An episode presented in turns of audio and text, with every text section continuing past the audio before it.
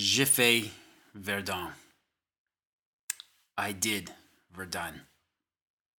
Common statement by French veterans of the Battle of Verdun. À mon fils, depuis que tes yeux sont fermés, les miens n'ont cessé de pleurer. To my son, since your eyes were closed, mine have not ceased to cry. Memorial plaque cemented into the wall of Fort Vaux, Verdun.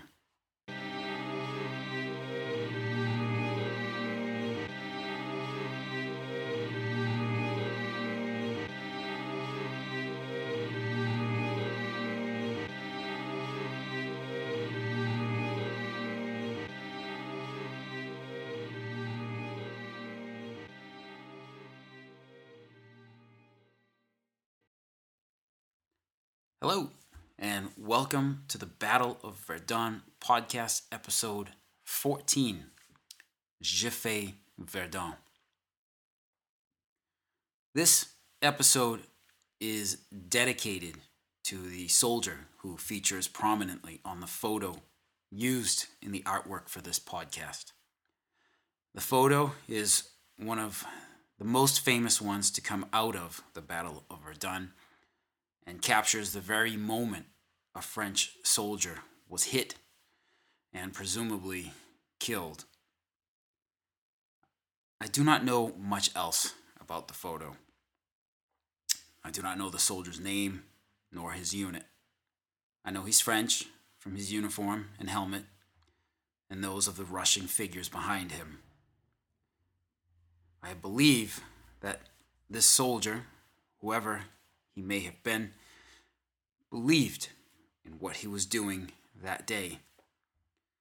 I like to believe that he went into that assault across no man's land, believing that what he was doing was protecting his family, his hometown, his country, and his people. That soldier represents to me every man who served in the Great War and every man lost in it. The Battle of Verdun came to an end on December 18th, 1916. It was three days shy of hitting the 10 month mark, and three days after the latest French counterattacks that pushed the tattered German Fifth Army back from Forts Douaumont and Vaux. Another harsh Meuse winter was beginning. So the poor, bloody infantry of both sides hunkered down in their shell holes to wait it all out. It was over. The mill on the Meuse had ground to a halt. Since the 21st of February, the salient north of Verdun had been pushed in by up to six miles by the German Fifth Army. This happened during the first five months of the battle. Most histories will tell you that the defending French Second Army then took back all that ground, leaving the lines where they were back in February. I made the same error myself way back in episode 1. As we can see from episode 13, in the critical sector on the right bank, not all of the lost ground was retaken. When the latest eerie silence settled on the Verdun sector, the frontline trace put the French where they'd been during the desperate days at the end of February. On the left bank, the Germans retained possession of Hill 304 and Les Morts Hommes, which gave them jaundiced eyes over the battlefield. Fighting at Verdun was done, for now especially to the French poilus on the ground, no one could say for sure if or when a new attack might open up on them. And when spring or a stretch of decent weather came, man, the Germans might try again. They'd already stuck through some horrific losses, and still, they'd continue the attack. So why wouldn't they try again in 1917? The war, quite obviously, wasn't going anywhere anytime soon. The Army of France, thanks largely to General Philippe Pétain's Noria system of constant troop rotations, had run two thirds of its total manpower through the battle 85 infantry divisions out of a total of 125 had served a tour at Verdun at least once. Some had served two or three tours, and the ever decimated 37th African Division had done five tours through hell. In a rough calculation, this means that almost 1,300,000 Frenchmen were in the thick of it at Verdun at least once during the battle. The German army, in contrast, had fed a total of 48 of its divisions through the Meuse meat grinder, equaling a quarter of all of its forces on the Western Front. An event like the Battle of Verdun does not happen, naturally enough, without ripple effects. 1.3 million Frenchmen and several hundred thousand Germans had been funneled through a bloody and man made crucible, the likes which had hitherto never been seen. The incomprehensible horror of that battle was forever branded into the souls of these men. On the French side, common and simple statement overheard between veterans was J'ai fait Verdun. I did Verdun. Perhaps it's a nuance of the French language, but that was how Poilus would let each other know they'd been there. They hadn't been at the battle, they'd done it. Indeed, they had held the line against the hated Boche as the world watched throughout 1916.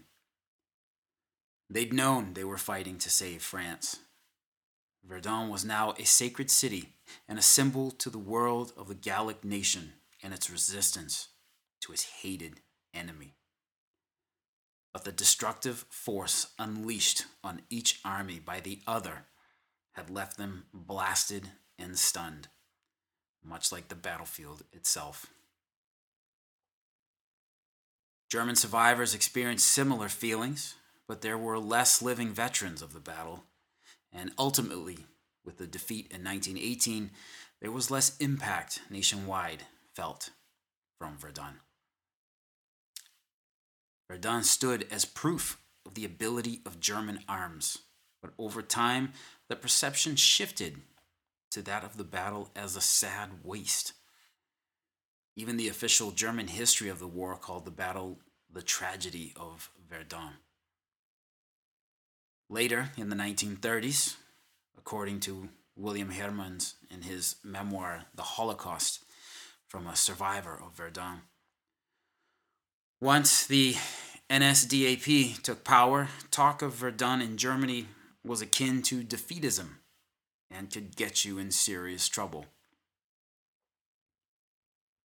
The Battle of Verdun would have far reaching consequences for France and Germany, but especially for France.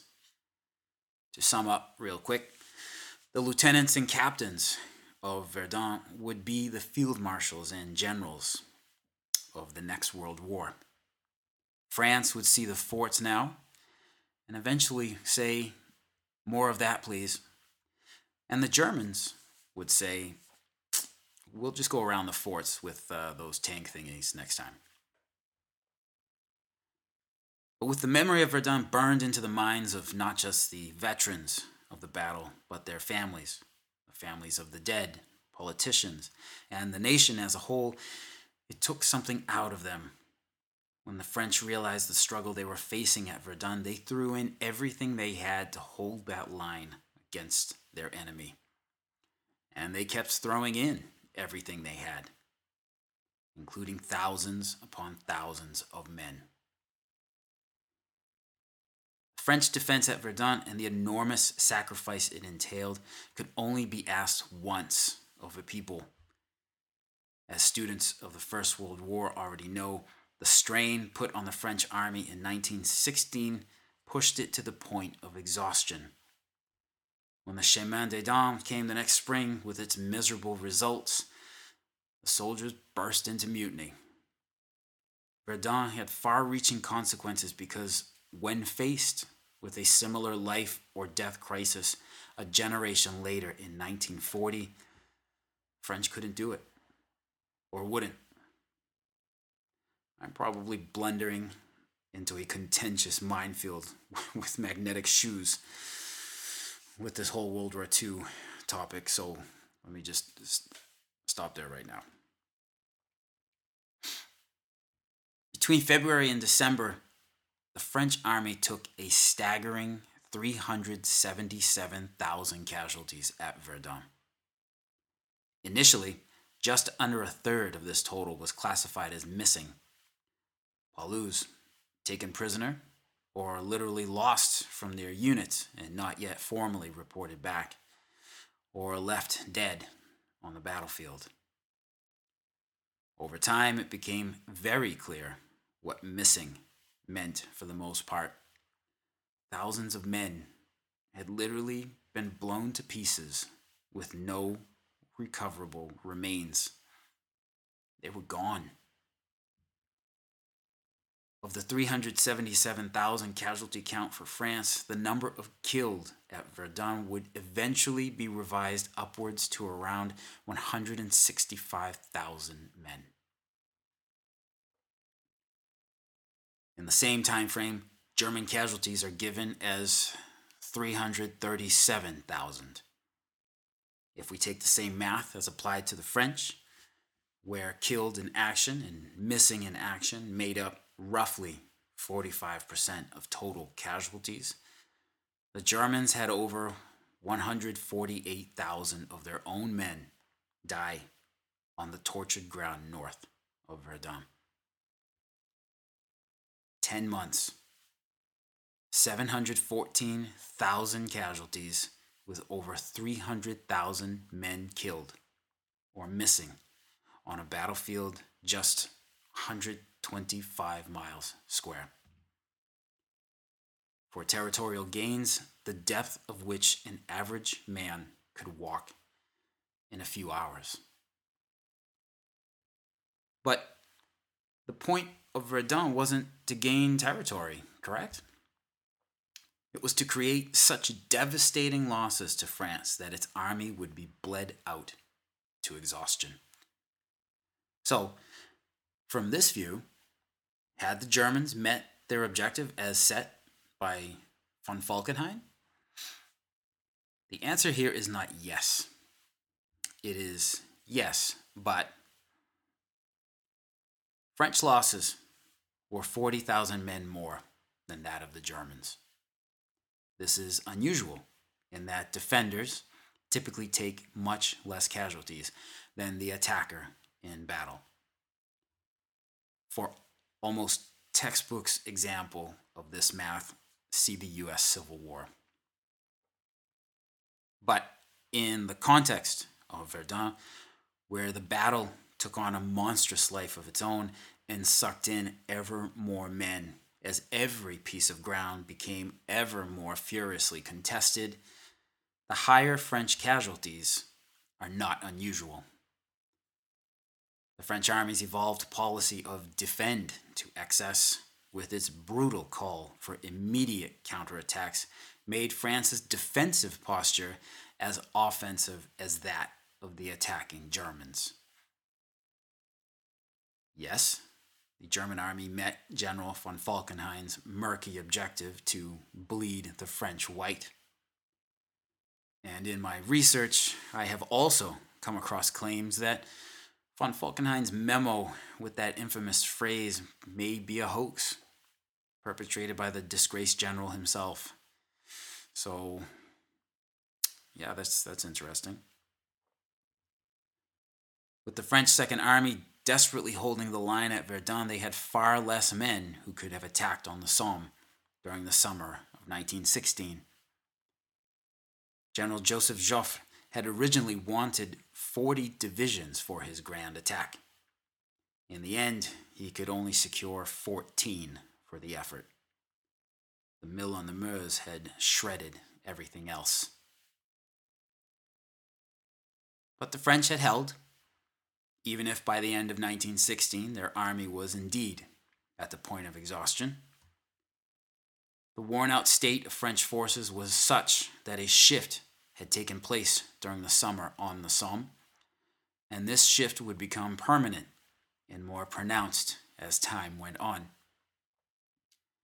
When the British Army took on the greater role in the Somme offensive in July, they also took over as the main Allied effort on the Western Front. The Tommies would now need to make something happen on the Western Front if any change was to come. Yes, the Germans had met their objective. But in wearing out the French, they had worn themselves out as well. They lost almost as many men at Verdun, and that had not been part of the plan. On top of that, the German army hemorrhaged another 600,000 men at the Somme. Relative to the French, British, and Belgians, the German army retained the upper hand in Westen, but they too were dangerously exhausted as well. The German Fifth Army could not properly exploit its gains made at Verdun. Instead, it found itself worn out getting to where it got, and then smashed back on the right bank to just a couple miles from where it had kicked off.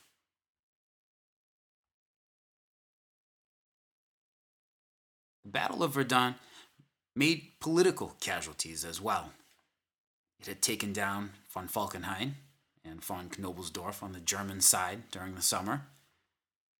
Crown Prince Wilhelm himself transferred command of Fifth Army to General von Lochow, and he moved up to take command of Army Group Kronprinz. I'm not sure if this was a demotion disguised as a promotion, as Little Willie being the Kaiser's son and all, he probably really couldn't be fired. On the French side, several upper echelon officers had been sacked or relieved of command during the battle, justly or unjustly. In the parlance of the First World War French army, these men were limogés, term created due to fired officers being assigned to an army post in Limoges, France, a kind of military Siberia. Mangin himself had been sacked after his disastrous attack on Fort Douaumont in May, back in episode 6, although he hadn't been shipped off to permanent purgatory. The man who had created the practice of limoges, Papa Joffre, now found himself a target of a concerted push to limoges him out of his own job. The Battle of the Somme was considered a costly failure at worst. At best, an uninspired Joffre body slam style of attack seen far, far too many times since 1914. Compared to the slog on the Somme, the October counterattacks at Verdun looked like brilliant lightning strikes, which, you know, they kind of were, you know, as compared. French government, now more open and honest about its opinions of Joffre, had enough. In December, as the Battle of Verdun drew to a close, the mill on the Meuse reached out and grabbed Joffre. He wasn't fired, but promoted upwards to become a Marshal of France. The effect was the same Joffre was now in a rather useless and ceremonial position, and more importantly, he was out of the driver's seat. He would sit in obscurity until the end of the war, when he'd be called out of his little office at the War College to take part in the Allied victory parades. General Pétain now known as the savior of Verdun to France and the world, was passed over for Joffre's old job. With his pointedly hostile attitude towards French politicians, you really can't be too surprised. And comparing Pétain's nasty tude to that of the charming and well spoken General Robert Nivelle, the guy currently taking and getting the credit for the successful French counterattacks, well, how could the gruff and glaring former man win? Nivelle, riding high on his successes, was given command of the French army in December 1916. With his new creeping barrage tactics, Nivelle now told all who would hear, We have the formula. Nivelle was convinced he'd break through where Joffre had failed. He'd win the war himself. After two brutal and heartbreakingly terrible years of war, France as a whole was ready to fall for a guy like Nivelle. His supreme self confidence was infectious. Shortly thereafter, Nivelle himself would be telling his troops three words like they were a bad Calvin Klein commercial for Obsession perfume courage, confidence, Nivelle. I mean, the guy said it himself. The new commander shot up in popularity like a meteor. He then exploded like a supernova when his Chemin des Dames offensive collapsed disastrously in spring 1917. The exhausted poilus, having lost some 180,000 more of their own for no breakthrough, mutinied.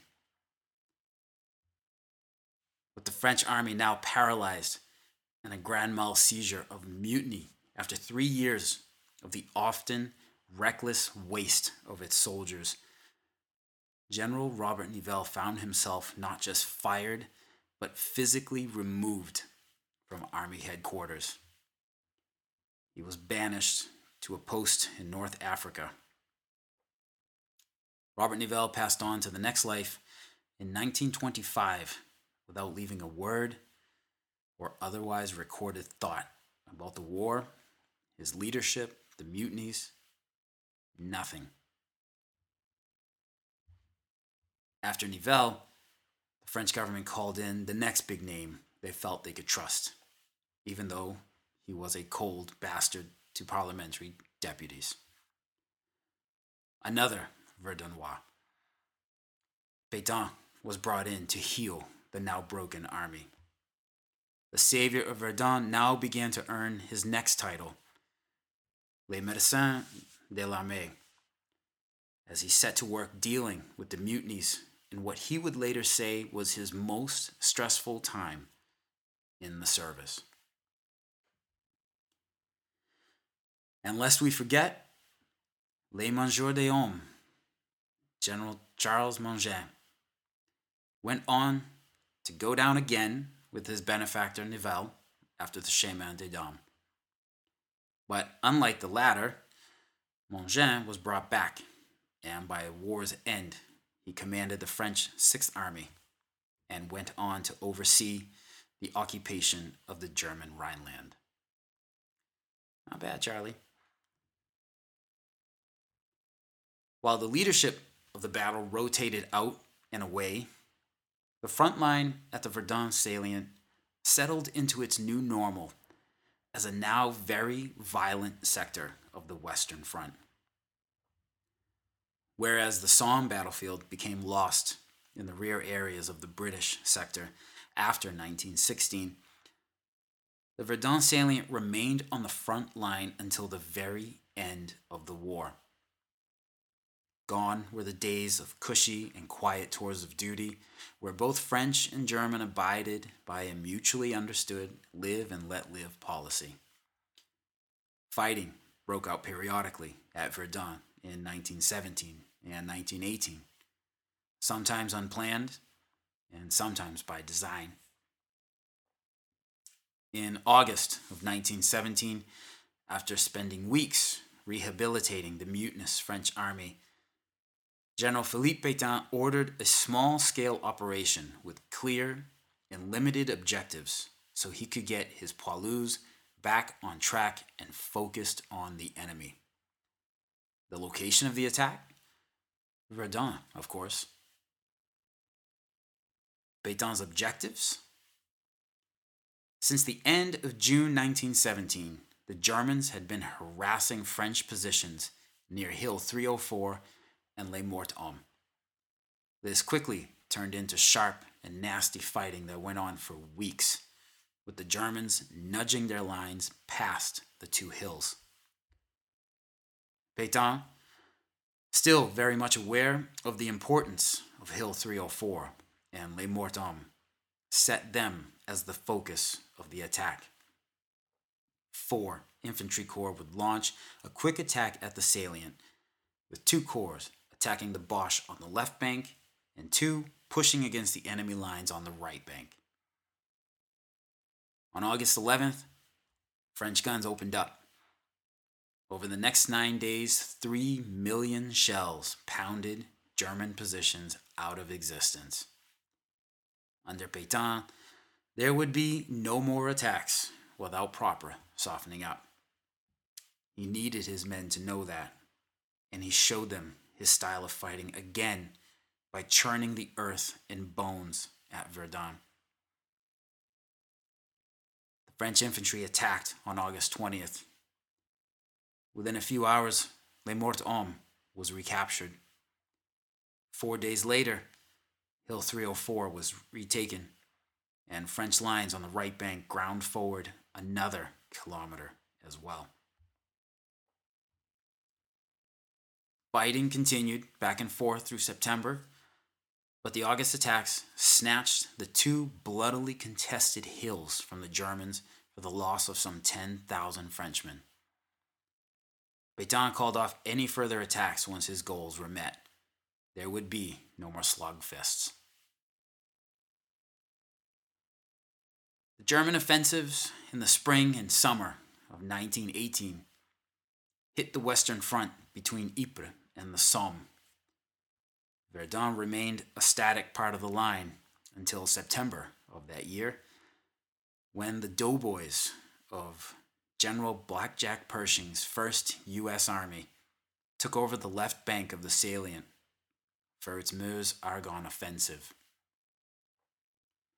To the east of Verdun, the Americans had just eliminated the Mihiel salient and the Meuse Argonne was now to be part of the steady push against the collapsing German army. As the Germans gave way to the sometimes chaotic American onslaught, the western half of the Verdun line began to creep away from the area of the 1916 battlefield. Doughboys now held half the right bank line as well, and in the final days of the war, men of the U.S. 26th Infantry Division, known as the Yankee Division, cleared the German Fifth Army out of Lieutenant Colonel Driant's old positions in the Bois des Caures. So, interesting little connection between my hometown and Verdun here.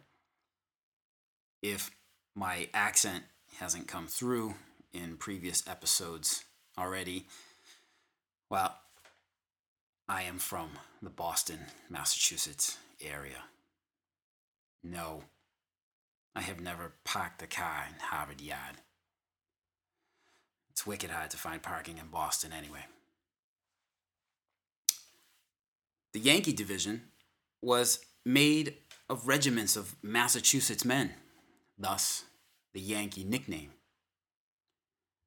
And also, remember from episode 7, Norman Prince, one of the founders of the Lafayette Escadrille? Prince was from the Pride's Crossing area of Beverly, Massachusetts, which is just 20 some minutes down the line from where I live. Just an interesting aside. A few days after the retaking of the Bois des Caures, the Great War came to a ceasefire at 11 a.m. on November 11th, 1918. On the evening of the 11th, a group of poilus, Frontschweine, and doughboys gathered at the Damloup battery position on the right bank. There, they lit a huge bonfire to celebrate the end of the fighting. The war itself was now finally over. During the 1916 battle, 40 million artillery shells had been fired into the Verdun battlefield. By December of that year, Hill 304 really should have been called Hill 300. Constant shelling took four meters of soil off the top of the hill. It is said Les Morts Hommes lost 10 meters in height from the violence visited on its summit and slopes.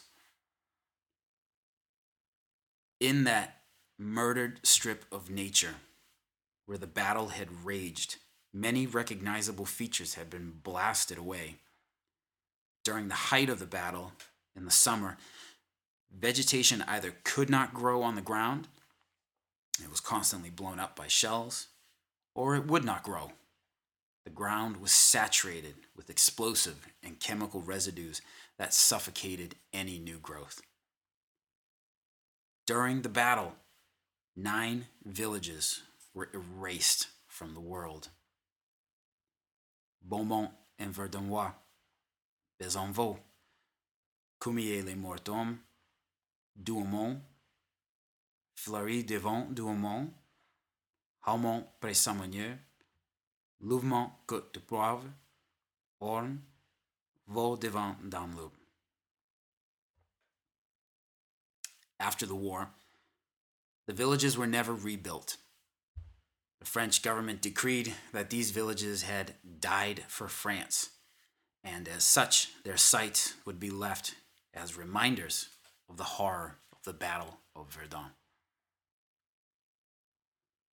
On a more practical level, the villages fell inside the Zone Rouge, the wide swath of devastated and explosive filled land in northern France, deemed too unsafe to be repopulated in the years after World War I.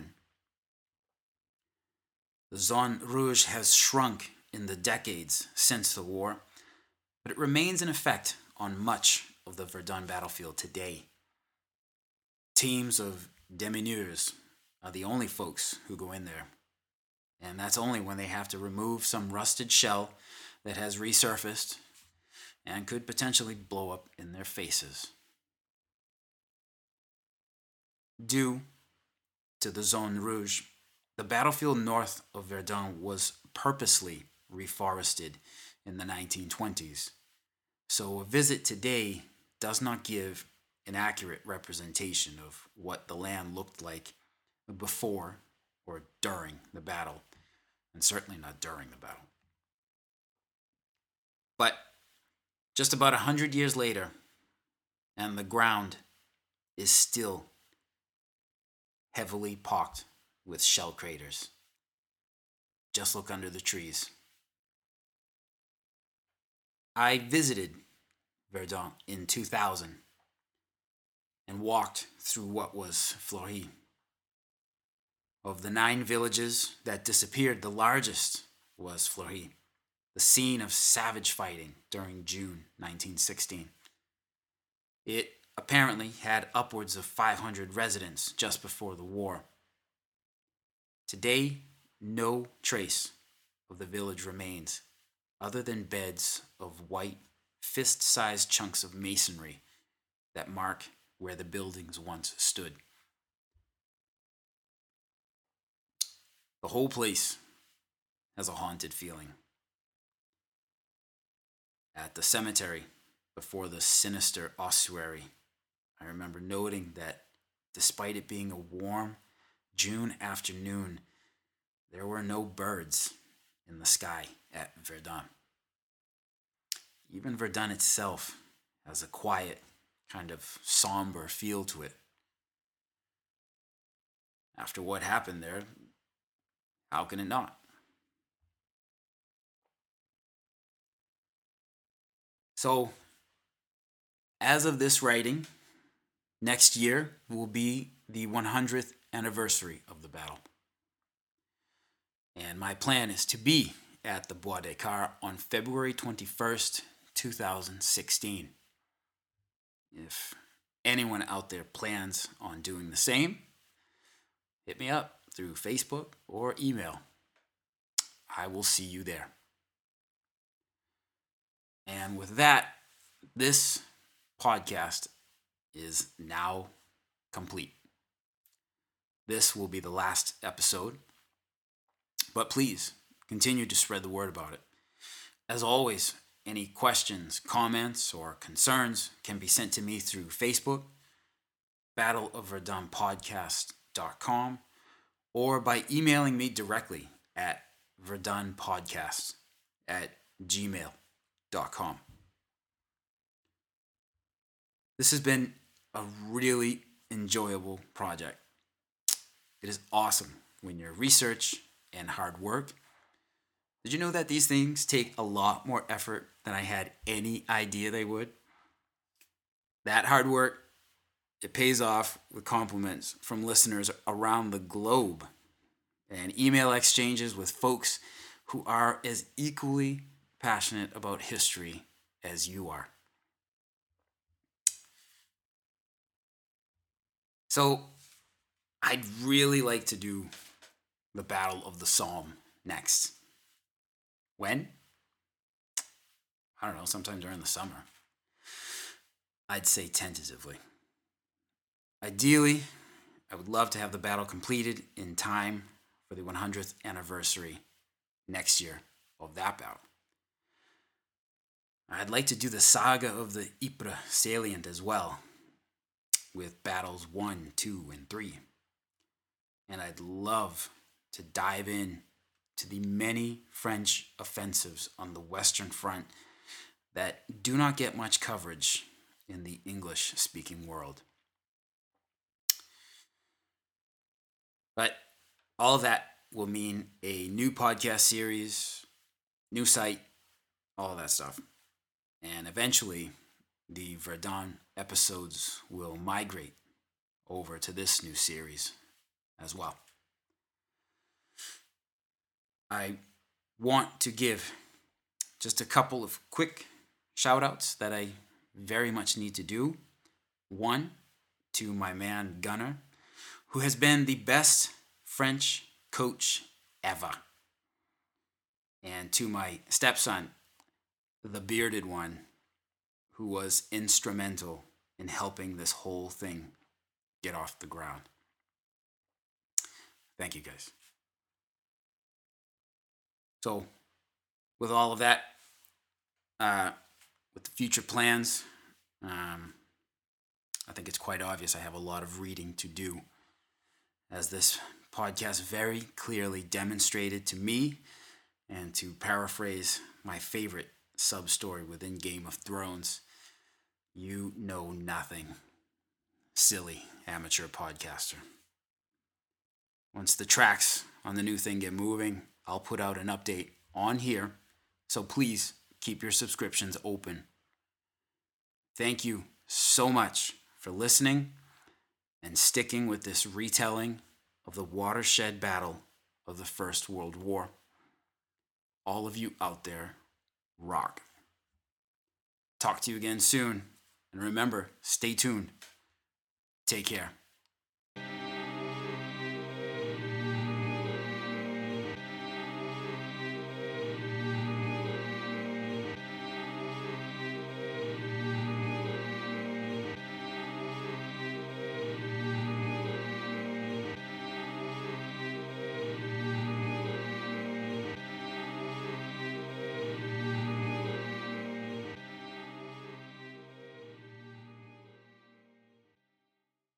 Mother's Day is almost here, and you can get her the most beautiful time tested gift around a watch she can wear every day for movement.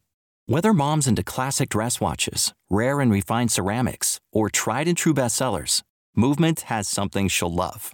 And right now, you can save big on the best Mother's Day gift ever with up to 50% off site wide during Movement's Mother's Day sale at MVMT.com.